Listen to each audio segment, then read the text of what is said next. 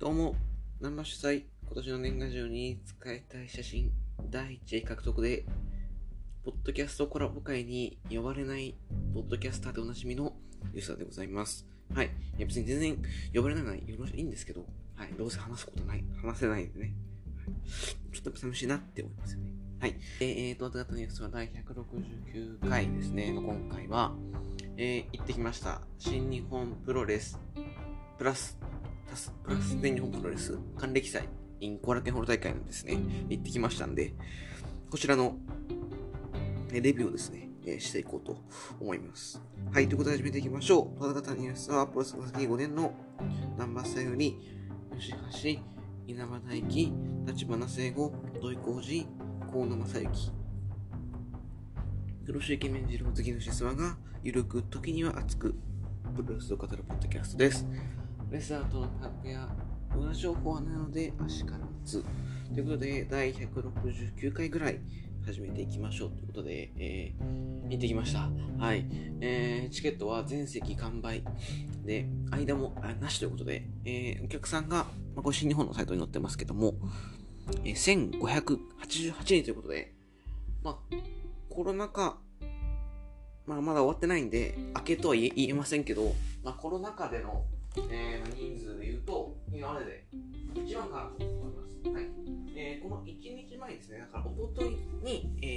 1日目の還暦祭、ワンデイ、2デイズの1日目ってことで、女子プロのオールスターがありました。まあ、こっちはまあれなんですけど、そこまでグッとね、あの、登場出てなかったんで、そこまでグッとこなかったんですけども、やっぱり今回のこっちのね、2日目、新日プラス全日。これはね、やっぱ、もう一個吉沢として外せない試合がありましたんで、まあそちら、だからまあそれが吉橋と、えー、足んですけども、だからしょ、だからこれ見れればいいなと思っていたので、他のカードを見て、全然ワクワクしなかったんですよ、最初。で、例えば、青柳兄弟とロスインゴがせっかく絡むっていうのに、なんで真壁ほんまいるんだよとか、それから、田尻メンソーレ、田尻矢野対メンソーレ金丸ってなんだよこれみたいな。そういう感じで、あのー、ちょっとマイナスな感じで、えー、行ったんですね。行ったんですね。で、まあ、それマイナスな気持ちというか、まあ大体映画とかもそうだと思うんですけど、こう例えば連続もの映画で言うと、1作目映画がすごかったから、2作目もそれを期待していったら、ちょっとつまんなそう普通でがっかりするみたいな。まあ、それの逆ですよね、今回は。期待せずに行ったので、えー結構、はい、楽しかったです。はい。あのーこう、プロレスね、言ってますけども、4月結構生で、まあ、学割とかも使ってね、うまくいってるわけなんですけど、あのーまあ、これも今ここで、まあ、この後言おうと思ったんですけど、もう言っちゃいますね。あのー今年、あ、今月、僕が行ったそのプロレスが、まず4月の9日、はい、これが新日本の両国ですね。こちら学割を使っていきました。こちらは、えー、吉橋が、えー、ザ吉橋が大川にベルトを取られ、ザックも勝てずと。っていうところで、うんと。で、次行ったのが11日の、えー、前日の後楽園、シャッカーですね。ここはあの、まさかの親からの許可が出るということで行ってきたわけなんですけれども、あの、ここは、アシュのティーホークということで、えーまあ、ここね、このレビューもしようかなと思ったんですけど、まあ、アシュのティーホークはまだしもさ、この日にあった熊嵐義達で、最後の吉田の勝ち方がめちゃめちゃひどくてですね、あの戦闘も1回しか食らわないし、それから、最後丸め込んですよね。まあ普通というか、まあ、レッスル1で見たことがあったのは、あのー、熊が戦闘で自爆する、で、そのすぐ横にこう吉岡がふって避けたから、そこでこうクロスフィックス、十字架固めで勝つっていうのはあったんですけど、あんなのそのそっとしたジャックナイフ式指固め、ジャックナイフじゃないだろうな果物おぼちょとか言うので出かかりましたけども、本当に、その、なんていうのかな、あーって書いてあったんですよね。で、まあその足のティーホーク、まあこれも軽くじゃあ触れときますかね。あのー、こちらは、足野が決意の赤コスできまして、これ僕の、あの、カウントだと2回目ですかね。1回目が、ジャンカーの時あ去年のチャンカーで使ってた気がしなくもない。宮原世代使ってた気がしなくもないんですけど、どうでしょうちょっと確認しますね。はい、すいません。まあ、とにかくですね、赤コスで来たんですよ。でこれはあのー、足の的には最初のこれ初公開が、まあ、これ間違いないですけど、2021年の1月の24日ですね。全日本プロレスのコアルケホール大会、三冠王者に挑戦するというのがありました。スワマンね。で、その時に赤コスで来たと。で、そっから多分ほとんど見てないんですよね、あのコッシュをね。ちょっと一応今調べますけどね。はい。なんで、それをね、ここの時期に抜いてきたっていうのは、ティーホーク戦で抜いてきたっていうのは間違いなく狙ってるわけですよ。まあ、ほとんどの方がね、ご存知だと思うんで、まあ、そんな言う、改めて言うわけじゃないですけど、かつてね、レッスル1で、えー、あれは2019年の1.5ですね。2019年の1.5。それレッスル1のコルケモ大会で、芦野の持つレッスル1チャンピオンシップに、まあ、ティーホークが挑戦しまして。で、この日僕行けなかったんですよ。なんでかっていうと、新日行ってたから1.5の。うん。新、だからあれが2019年の1.5だ。1.5は行ってないです。なんか1.5は、まだ、今うち、普通に連戦とか行ってもいいんですけど、なんかその時はまだね、あの、ダメで連戦するのが、見に行くのが。で、2019年1.4だから、ケニーに棚橋かな？こう見に行っちゃったあれで行けなかったんですよね、1.5レッスルは。で、まあ、けかなり評判のいい試合で、足のティーホークが。じゃあ、そりゃ、ね、1回見れなかった。で、しかも同じ後楽園でやるんだったら行くしかないだと言ってきたわけなんですけど、まあ、試合もね、まあ、試合は良かったですよ。うん。で、なこれもツイートしたんで、まあ、改めて言うことじゃないんですけど、その僕が勝手に、まあ、足の勝ちだと思って言ってたので、そこでもう、こうツイートの準備というかね、あれ考えてた文文言というか、そのあれがあって、っていうのも、2019年1.5の時は、まあ、足野が負けた。でこれの時は、まだね、全日には上がってないし、須山さんとのこの、まあ、指定タッグというか、暴走スープレックスね、始まってないと。だから、バックドロップとか、ライアットとか、これが伝授されてなかったんだけども、今回の、そこからこう、何年ですか ?2019 年だから、3年経った。あの、足のね、ちゃ 足のあの、パンフレット4年って書いてますけど、3年ですね。はい。3年経った、今は、須山さんと出会い、世界タッグも取り、で、ジャーマン、あ、ジャジャーマンじゃなくて、ラリアット、で、まあ、ラスワイダーもらったんですけど、ジャーマン、そしてバックドロップ、ここをね、ん？ジャーマン。ラリアット、バックここを、須山さんから伝授されて、で、それを使って勝つと。あの時はなかったけど、今はそれがあるから勝つんだよっていう風な感じのことをツイートしようと思ってたら、出るんですよ、終盤。まあ、カウンターのケルベロス食らうんですけど、その後に、ラリアット、じゃあ、ラリアット、バックドロップ決めて、T ボーン決めるんですね。で、あ、これもう完璧だと。もう、まさにツイートしようとしたことをやってくれたぜと思ったら丸め込まれて負けたんですよ。うん。なんで、はぁで、まあ、これが4月11日ですね。で、4月13。これはですね、もうあの、これは親と言ったんですけど、保土ヶ谷。はい。あ、目当てはもちろん、足のホンダですよ。まあ、足のホンダは今年2回見てますから、3度目も見るしかねえだろうということで言ったんですけど、ね、あの、ひどい試合でして。こちらのレビューはね、ちょっと、この後、本田隆起特集をやりますので、はい。それまだお待ちしておりますけども、まあ、そういう感じで、本田負けちゃうし、というところで、あの、当たり工業をね、なかなか引けずにいたんですよ。で、あの、新しく学校も始まりまして、もう疲れちゃったんですよ。行くのも。なんですけども、昨日の還暦祭、これはですね、帰ってくる時もすごい楽しかったというその余韻があって、非常にいい工業となっておりました。はい。まあ、前置きはこのこの辺にしてレビューいきますかね。はい。ナユスワは、えー、この日はですね、新入生歓迎会っていうのが学校でありまして、まあ、僕も高2になったんで、新しく高1の子をね、保護者新聞に、僕写真部ですから、うん、勧誘するっていうので、あの、ちゃっかりね、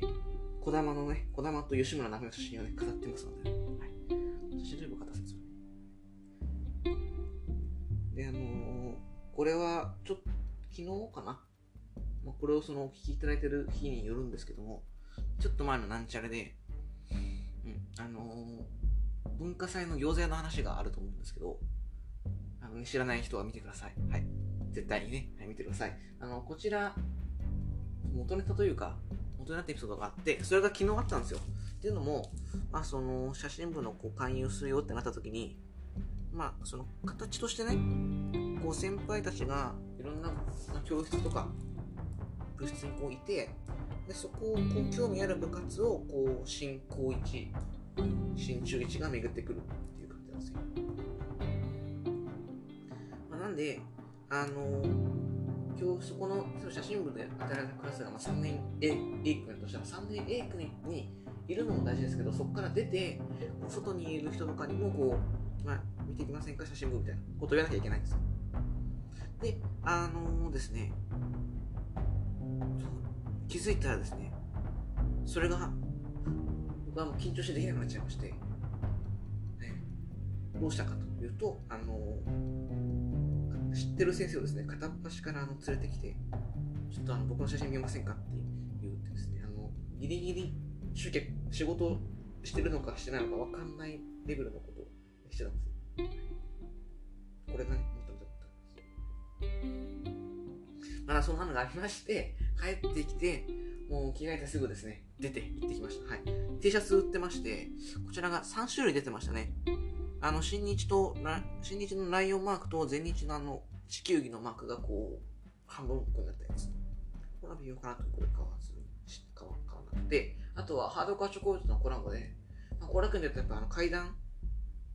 のあの壁の落書きじゃないですか。ということで、落書きの T シャツというのがあって、思わずね、買ってしまいましたね。着るわけないのに、思わず買ってしまいましたこれはね、でもう一個あったのが後楽園ホールのあのリングが置いてあるのを撮った写真。とあと座席表みたいなのがついてきたんですあそしたらなんか書いてあるな、まあ、あとソウル持ってましたけどマシャハドカチョコレートのその落書きやつかなと買ってしまいました、はい、いや綺麗ですよ。で、えー、まあ、満員と言ってはいたもののですね、まさかの僕の横の人がですね、いなくて、ま、非常に快適にね、見ることができました。だから、満員っていうのは伝わってくるんです。伝わってきますし、いい感じなんですけど、まあ、僕の横がいないことによって、僕はその満員、満員になってると、やっぱ間がないと、まあ、いろいろマイナス面もあるじゃないですか。見づらいとか、こう、窮屈とか。それがなくて満員感を味わえたんで、非常に良かったですね。はい、結果として席的には。はい、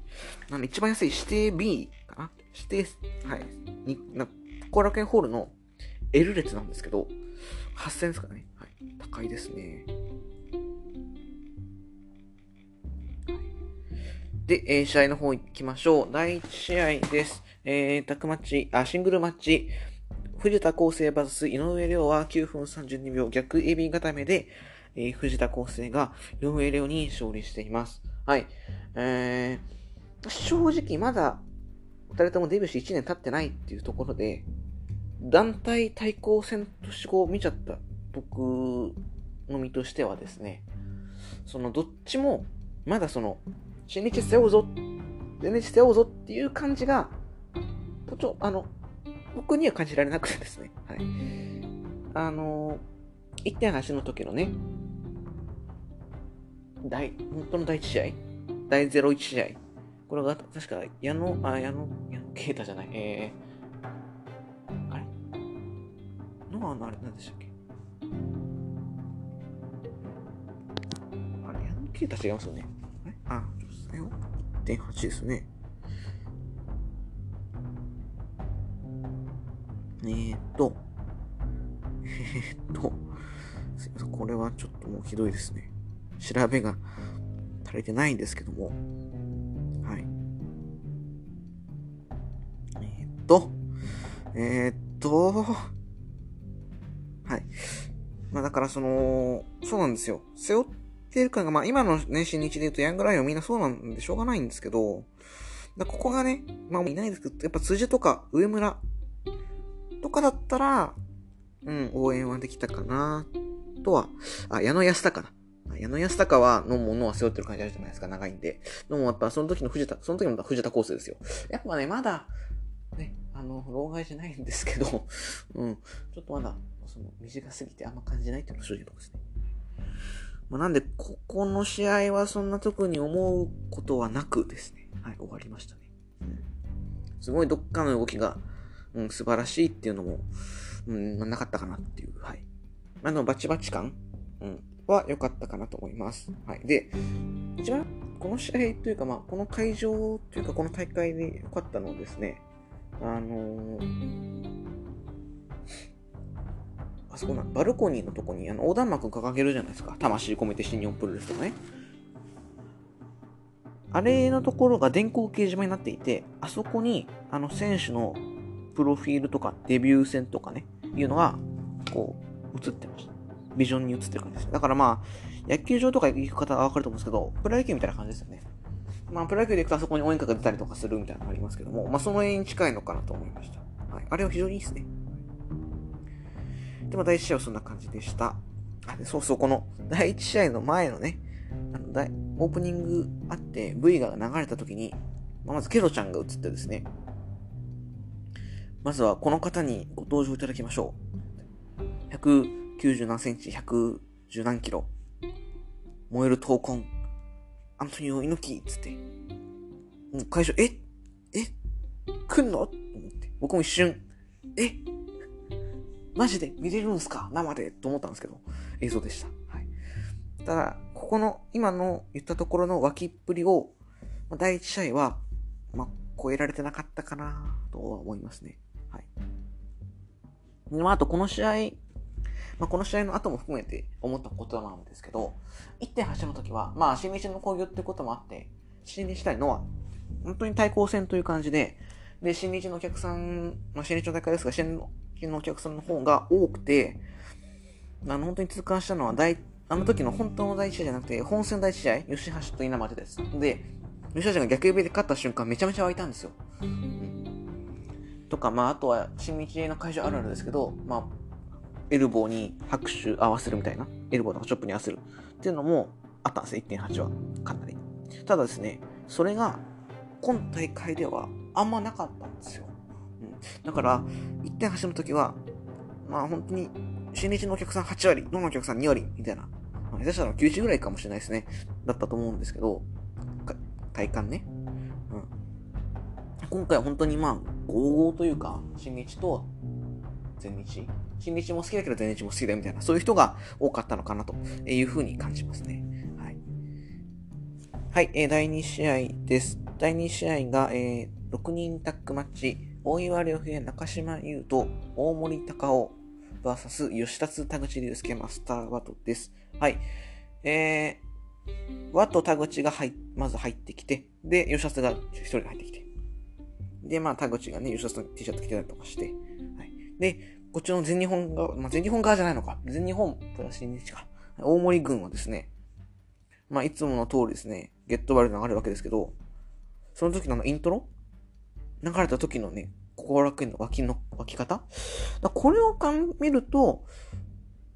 ちょっと全日も見てた、今あんま見てない、今し、今、新日見てる人なのかなとかね、いろいろ考えちゃいましたね。だから新、全日の会場だったら、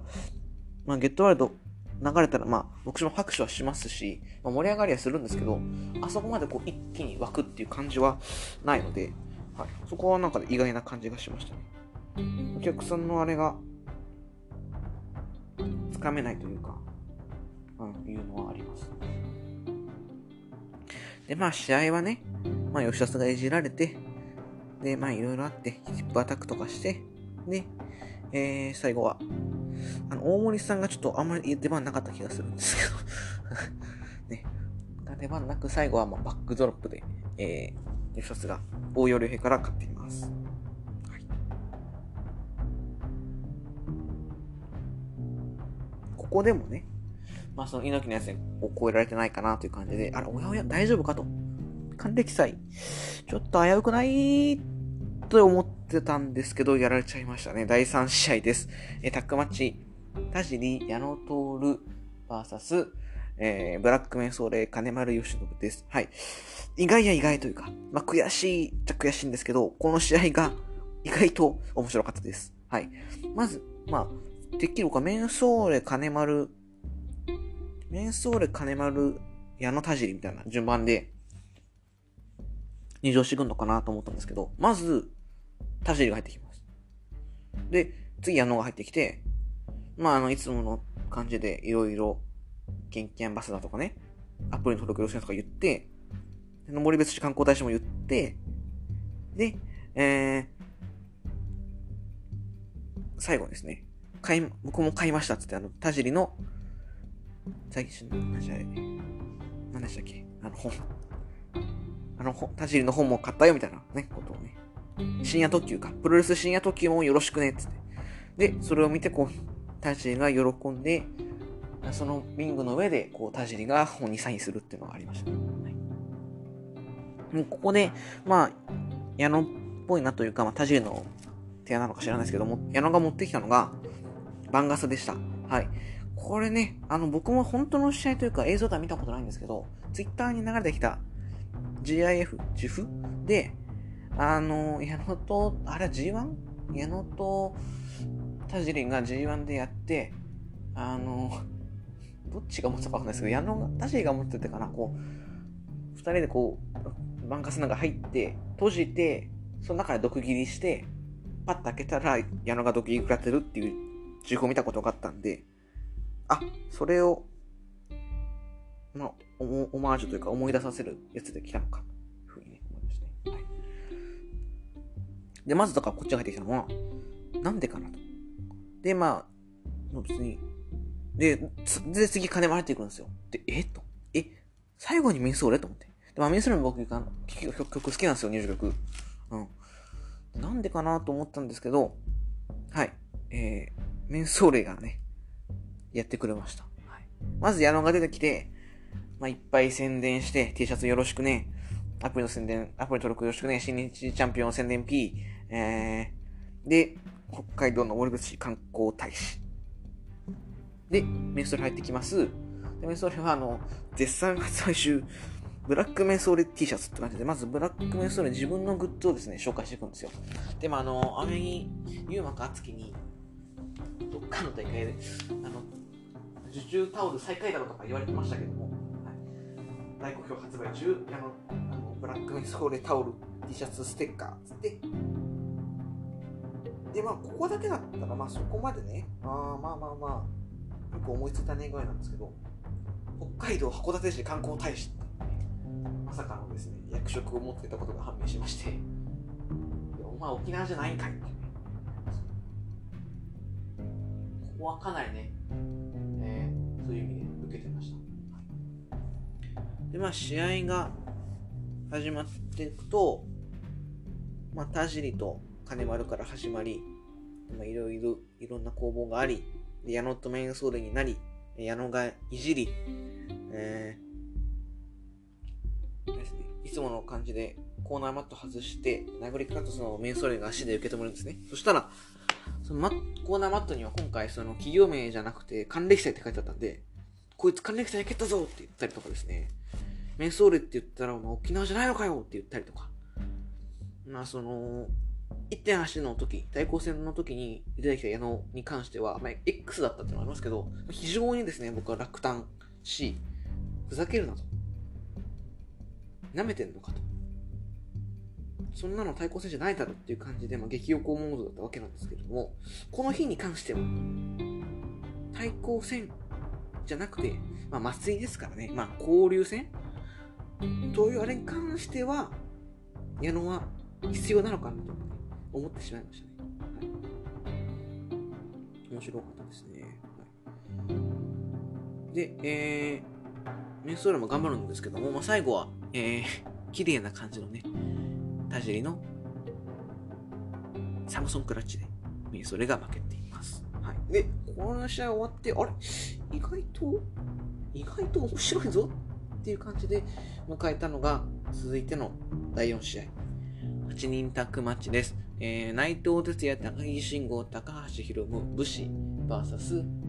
真壁闘技、本間智明、青柳馬、青柳敦樹です。はい。まあ、ロスインゴがね、4人入場してきて、もしこれ次にね、あのー、GBH と青柳兄弟来ますけど、来る、入場してくるわけですけど、もしこれ真壁の曲で全員入場してきたらどうしようかなと思ったんですけど、さすがになくてですね。さすがに青柳のテーマが入ってきましたね。で、まあ、この試合はですね、ま試合の内容もさることながら、こう、青柳兄弟の所作がね、素晴らしかったなと思います。はい。まず入場してきて、あの、いつもコーナーに二人とも登るじゃないですか。で、そこの上で、あの、ロスインゴのグータッチをやるとか。で、それをヒロムが見て、イラついて、ロープに登ってるんで、そのロープを揺らして落とそうとするとか、いうのがあったりしてですね、非常にいい感じでしたね。はい。で、まあ、ほんまにできて試合開始ですと。で、まあ、てただ、まあ、唯一あれな点といえばね、この試合、てっきり僕は、青柳の体格に立つのはナイトだと思ったんですよ。ところがですね、まあ、試合、最初こそ絡むかなという感じもして、まあ、青柳優馬もあの目を開くポーズしたりとかしたんですけど、相手がね、高木なんですよね、青柳優馬。うん。高木でもいいんだけど、やっぱ内藤じゃないですか、そこに内藤がいるんだったら。あ、内藤には絡ませてもらえないんだねっていう感じがしてね、リアルですよね、新日。で、えー、まあまたこの青柳兄弟の所作に移るんですが、序盤ね、青柳がいつもの感じでこう場外に落とし、部署を場外に落として、プランチャ行く、フェイクやる、やるじゃないですか、ぴょんぴょんぴょん、ハンドスプリングで。で、それをフェイクだっていうのを読んで、武士が中に入ってきて、こう、あの、寝っ転がるポーズやるんですけど、それも読んでるから、あの、あの、ギア付きがこう、手をね、目の前でこうバッテンする武士のあの、超かっこいいポーズあるじゃないですか。あれをやると。湧いてましたね、あそこ。い、いねってあの、いい人になっちゃうじゃん。優秀なっちゃいました、僕も。はい、で、これやっぱ画面見がいいのは、ちゃんとこう、二人とも試合が面白いっていうところで、まあ、特に昨日ね、あのやつきが一番目だったかなと思います。はい。まあ、ああいうのはだからその内藤とあんま絡ませてもらえなくて、まあ、すごい見せ場があったかってそこまでではないし、まあ、なんなら本間とか真壁の方が出てた時間が長かったんじゃないって気がするんですけど、まあ、ああいうやつきにこう焦点が当たってたのは間違いないと思います。あのー、扇風客は見れませんでしたけども、あの独特のドロップキックあれも見れましたし、ヒロムとね、やり合い。で、アレハンドロは見向きもされてますんでしょうね。ハオの時、ハオがいるからっつって。まあ、アレハンドロだから上ですよね。で、えー、終盤に、まあ、ラケブラタ。あれ何バイメントライアングルですか？三角飛びの。あれ出したりとかね。はい。高さをね、出してましたね、シーター君。で、まあ、終盤、意外とこの日は真壁も頑張ってて、あれ？ちゃんとやる？まだ、まだできんのかって一瞬思っちゃいますね、あれはね。はい、もちろんすごい動きだけじゃないですけど、なんか新日とかで見るよりは動けてましたね。はい、だからこれが、まあその、お客さんがいっぱいいることによってこうね、ドーパミンが出てるからとか、そういうのなのかなとかね、考えちゃいますよね。で、えー、本間と内藤になって、まあ、本間もね、あの大怪我を負ったってことで、大谷のあの顔面ウォッシュをね、やったりとか、えー、こけしロケットがね、決まったりとかで、本間が追い込むんですよね。な、この日の僕の中での主役は青柳兄弟なんですけど、まあ、青柳兄弟対ロスインゴなんですけど、あのー、終盤からほんまにスポットが当たっちゃうんですよ。だから、うーんと思ったんですけど、でも意外とそのほんま、真壁もですけど、邪魔だなと思ってた人たちが意外と頑張るから、そこまで見れないわけじゃないというか、まあまあまあいいんじゃね？っていう感じで進んでいって、で、まあ最後はディスティーノで、えー、決まっちゃうんですけど、まあだからほんまかってなりますけど、最後。まあでも、あの、青柳兄弟に負けをつけさせなかったって意味ではいいと思いますし、それからまあ、ユーマは置いといて、まあ、敦貴は、かなりね、爪痕を残したのかなと思います。その、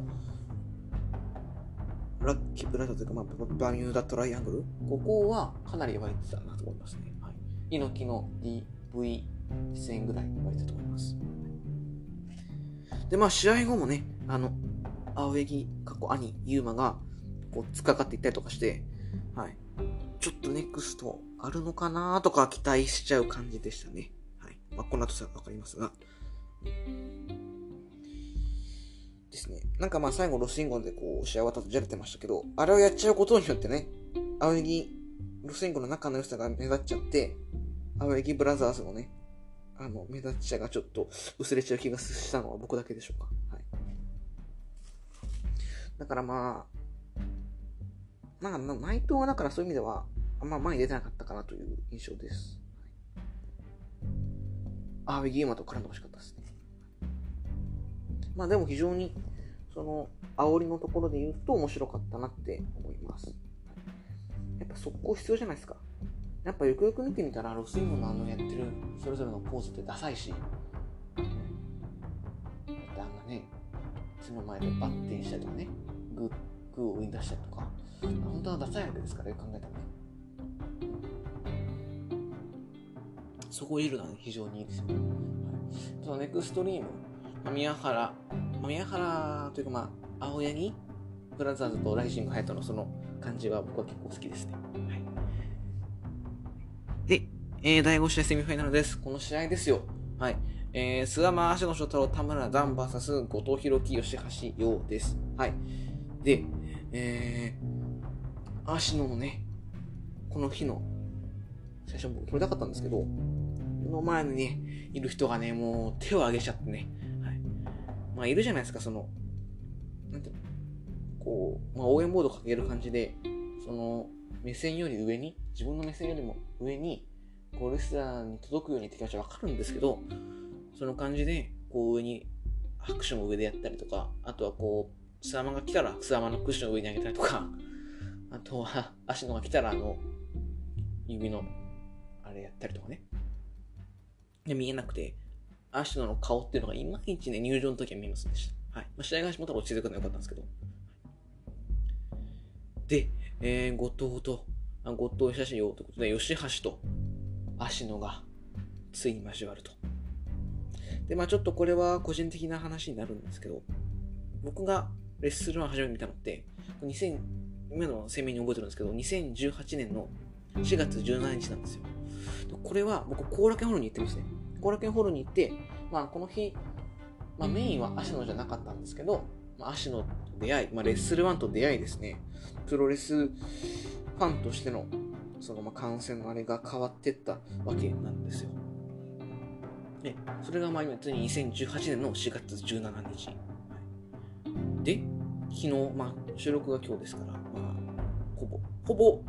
えー、4年後に、あの時好きになったレッスル1の足野と、その前から好きだった、2017年ぐらいから好きだった吉橋。ここが、後楽、あの後楽園で僕が初めてレッスル1と出会った後楽園で当たる。もうこれはね、よく考えたら激アツですよね。ねまあ、これは僕にしか当てはまらないんですけど、激アツだなってまあ、いざ試合始まってて、まあ、後藤諏訪までまず組んで、組み合い、で、あの、諏訪間ね、今まだクリーンモードですから、まあ、あの4.29吉田戦でどうなるかわかんないですけどね。はい。クリーンモードなんで、どうなるかな？あ、5時のチャイムが鳴っておりますけどもね。はい。まあ、後藤諏訪間がそういう感じでやって、で、そこから陽君が捕まる展開が、えー、続きます。諏訪間に、すごい高さのバックドロップやられたりとかね、足野に俵で投げられたりとか。で、足野と要は、そのな、風の噂によればというか、ちょっとあの、正確な、あのー、エビデンスがないあれではあるんですが、どうやら、あのー、新日の入門試験に同じ時に受けて、あの、足野が落ちて、小アンドヨが受かったみたいな、いうのがあるっぽいんですよ。これ、あるわと思って、そこも、ああ、足野行けーっていうふうに思いながら見てました。だから、足野吉橋だけじゃなくて、足のようでもいい感じのそのストーリー。まあ、足の吉橋に関しては僕があるだけですけど、僕の好きなレスラー同士っていうだけですけど、はい。っていうのがありまして、で、次にですよ、吉橋と足野が、えー、絡み合います。で、どのぐらい絡むかなあの、1.8の時は、吉橋と稲葉が本当にちょっとしか絡まなかったんですよ。今回は、まあ、6人タッグということもあり、セミということもあり、結構ちゃんと絡みました。吉橋がチョップいっぱいして、ヘッドハンター決めたり、えー、ヘッショルダーネックブリカー、ヘッドバスター決めたり、えー、でも足野もエルボースマッシュ投撃したりっていうところで、バッチバチのやりやっていきまして、で、えー、まあ、ここからまあ中盤ですね。はい。で、なんですけども、まあ、足のあの、独特のジャムあるじゃないですか。あれで投げるんですよ、吉足を。で、まあ、後藤も投げるんですよ。で、うわーと思って。で、まあ、攻める方の言う感じでそこ、そこら辺ですけども、まあ、受ける方でもね、あの、ケイオスの電電太鼓というか、あの太鼓のやつを食らうんですよ、足野が。信じらんなくてね。はい。うわ、やってるよと思って、ちょっと鳥肌がね、立ちっぱなしでした。はい、ここら辺。やっぱその交わるものが、交わることがないと思ってた者同士の対決って、めっちゃ上がりますよね。果たしてこの吉橋も吉橋八野っていうその対決に、ま、どんぐらい湧いてた人がいたかのいたのかなというのは分かりませんしまあ吉橋とレスラー推しこのダブルの推しっていうのがどんぐらいのお客さんがいるのかっていうのはまあほぼいないと思いますけど分かんないんですけども少なくとも僕にはですね強く強く響いてました、はい、で終盤後藤とねあの田村段になって、まあそうですよね、田村段が負けんのかなっていうのがありつつも、田村段が粘るんですね。はい。ちょっと想像以上の粘りでした、昨日。一回、あの、くるくるって回っての牛殺しを回避してね、行ったりとか、田村段の頑張り、あ回避してバックフリップやったりとか、その非常にね、頑張りが、えー、見えてました。引くことなくね、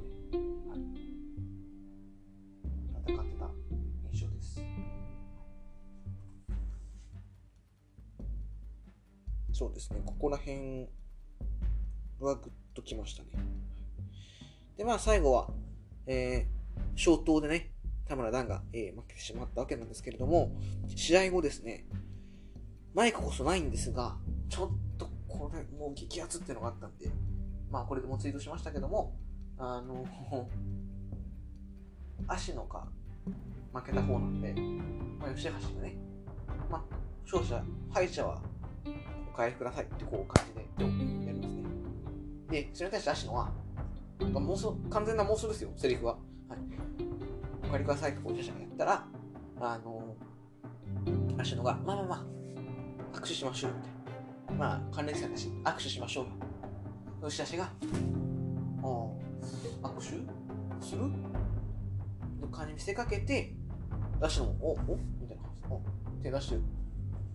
で、吉田は最後は手をこう出さないと。で、それを見て芦野も、そうだよな、そうだよなって顔して、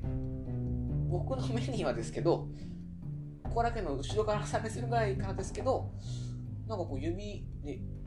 11みたいな感じのが見えましたね。見えた気がします。はい。あの、これ、配信で見たら全然やってない可能性もありますけど、そういう感じに見えました。で、今、あの、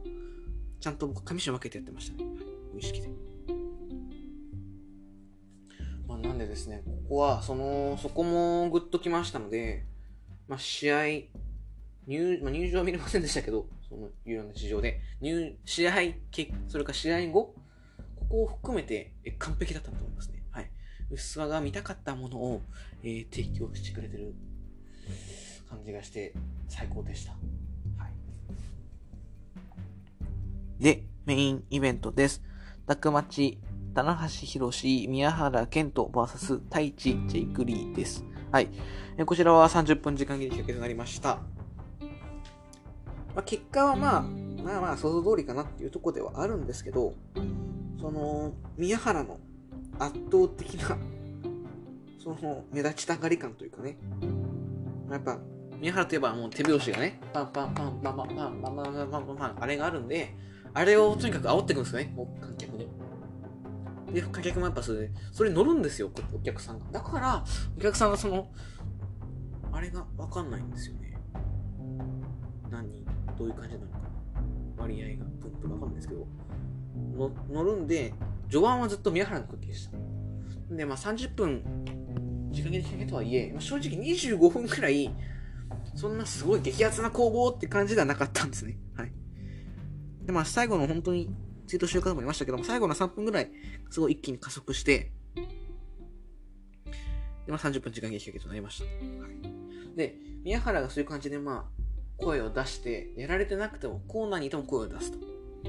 で、まあ、ある意味それがボケじゃないですか。で、それに対してのツッコミとして太一が機能してたんですね。うん、これは非常に良かったですね。逆にここに逆にサナヤンだったら、ツッコミ役には慣れてないから、宮原がまあ、滑るじゃないけど、オチがつかないままずっとボケ続けてたら風にな、ボケ続けるっていう感じになっちゃうのかなとか思っちゃいますね。はい。あとはジェイクが突っ込むのかなとか。ジェイクよりは太一の方が弁が立つからなとかね。はい。いろいろ考えちゃいましたね。だからまあ太一で、正直良かったと思うんですね。はい。まあ太一なら全日にも関わりあるっていうところで選べたんでしょうけど、そのいろんなの含めて良かったと思います。ただ、あの、吉沢ラジオとか吉沢ね、その、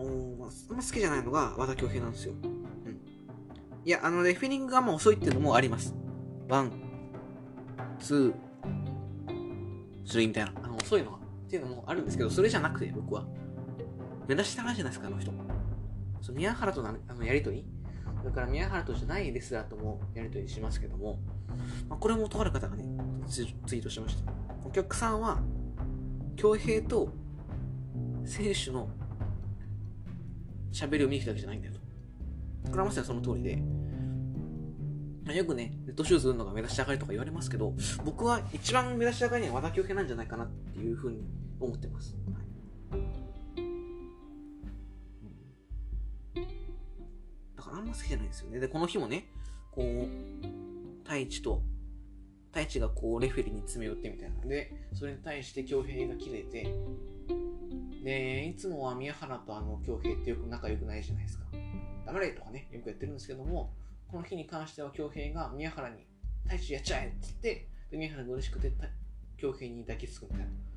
いうのがあったりしたんですけど、いらなかったですね、そこはね。はい。だこういうのがあったから、27分ぐらいずっと無駄な、無駄なじゃないですけど、なんか薄い感じのやりやりが続くんですね。決める気ないやろっていう感じの攻防がついてくるんですよ。だって今日、太一がパンタのニアだと残り3分とかなったらですかね。それまでなんかずっとこう、普通の攻防をね、やってました。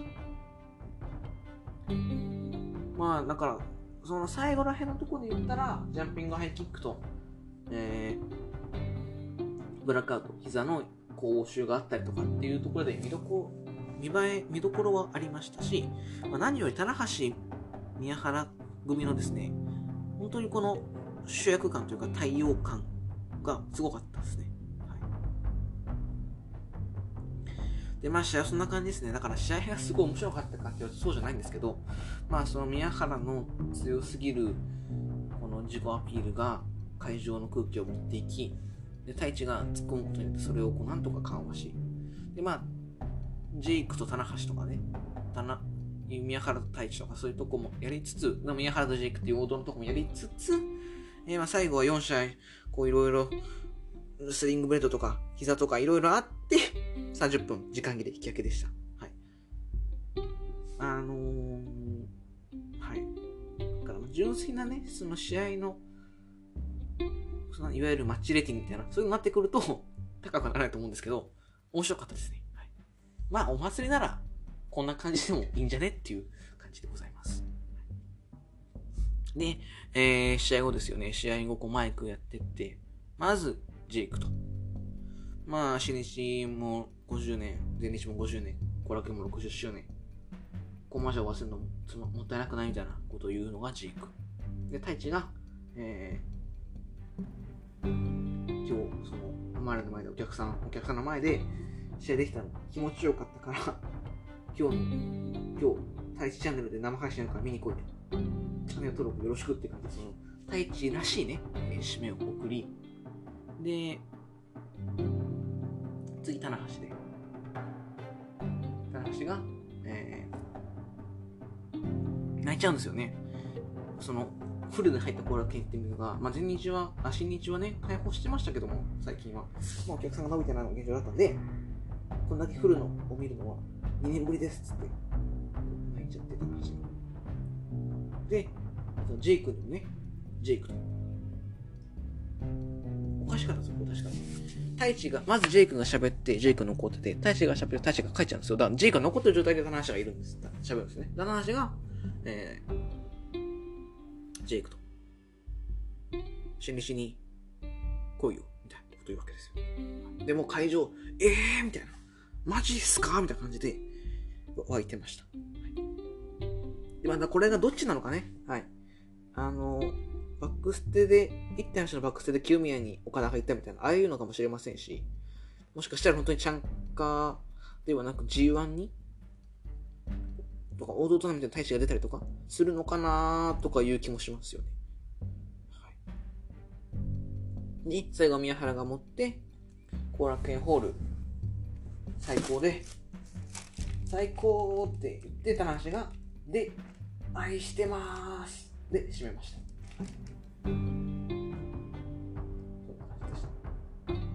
で。えーメイン後には、まあ、宮原が3冠持ってますけども、棚橋今は持ってないんで、なんか後楽園ホール還暦祭用のなんかベルトみたいなのがあってですね、それと、それを棚橋がこう巻いて、なんか2人ともチャンピオンみたいな感じでね、写真撮影に臨んでました。あの宮原っていつもどこの会場でも試合に勝った後4方向にこうポーズするじゃないですか。あれをね、棚橋も一緒にやってました。はい、で、で最後は2人で抱き合うと。2人で肩組んでバックサイド切っていくという感じで、まあ、最後のエンディングも含めてね、気持ちよかったですね。はい、素晴らしかったと思います。まあ多幸感っていうのとまた違いますけども、まあ、心地よかったですね。はい、面白かったです。で、あの、いろんな選手のその後バッバックステをね、一つ見たんですけど、太一は今の前日には発信力がないみたいなことを言って、で、芦野は新日の人たちともっと試合がしたいとか言ったりとかね、何かこれ、動いてんじゃないの？って感じがしますよね。い、や、足の吉橋、見たいっすよ。はい、まさか足の稲葉より、ん？足の稲葉、じゃあ足の稲葉レスランだそれ。足、稲葉吉橋より、吉橋、足のが先に実現するかもしれないっていうことがですね、ドキドキですよ。はい、楽しみでございます。はい。では、えー、こんな感じでね、終わっていこうかと思います。まあ、中根戦のレビューと言いつつですね、新日の、あ新日とか前日のシャンカーのレビューもなんか入っちゃってますけども、まあまあまあ、同じでしょ、ほぼ。うん。まあ、そんな感じですね。はい、終わっていこうと思います。えー、っと、姿にやすやでは、リスナーの皆様からのご意見、ご感想、ご質問募集しています。それでは、ツイッター、レスは、かっこ、えー、南波さん、なんだかんだ南波さんが一番可愛いの、えー、リプや質問がここにお願いいたします。また、ハッシュタグ、よしすわラジオのつぶやきも、じゃんじゃん募集してますので、そちらもぜひよろしくお願いいたします。と、えー、いうことで、終わっていきましょう。当然方の様子は、第169回ぐらいの今回は、49分20秒ぐらいで試合終了です。以上、ナンバー祭、今年の年賀状に使いたい写真、第1位獲得の様子はでした。ありがとうございました。本田回も聞いてください。どうした？